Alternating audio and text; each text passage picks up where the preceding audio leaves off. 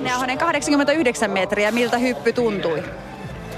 No aika samanlainen fiilis suunnilleen ja mitä, mitä eilenkin siitä, siitä toisesta hypystä. Että tota, ei ihmeellisiä muutoksia suuntaan eikä toisen. No, noin, näyttää siltä, että noin 13 pistettä jäi siitä toisen kierroksen paikasta. Kuinka paljon harmittaa?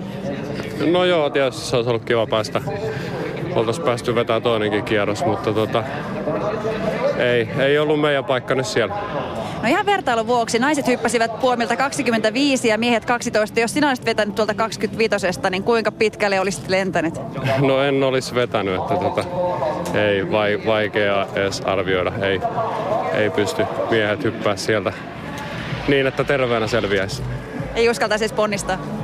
Ei, ei uskaltaisi edes yrittää. No mutta normaali mäki on nyt nähty ja sitten katseet kohti isoa mäkeä, niin mitä teet nyt välipäivinä? Kuinka paljon aiot tehdä hyppyharjoituksia ja mitä muuta? No joo, huomenna heti alkaa harjoitukset isossa mäessä, että aamulla, aamulla ensin fysiikkatreeni ja sitten tota, illalla ensimmäinen harjoitus isossa mäessä. Minkälaisia hyppyjä odotat?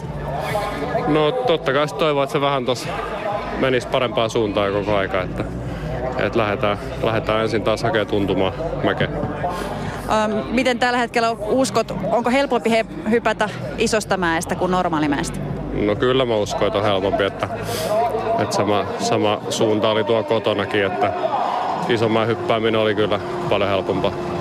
No kaiken kaikkiaan minkälainen kokemus tämä ensimmäinen sekajoukkuekilpailu sinulle oli? Uusi lisä uutena kilpailuna.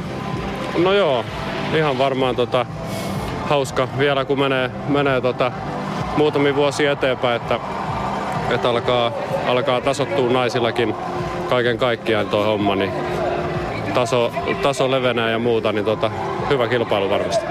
Selvä, kiitos paljon. Joo, kiitos.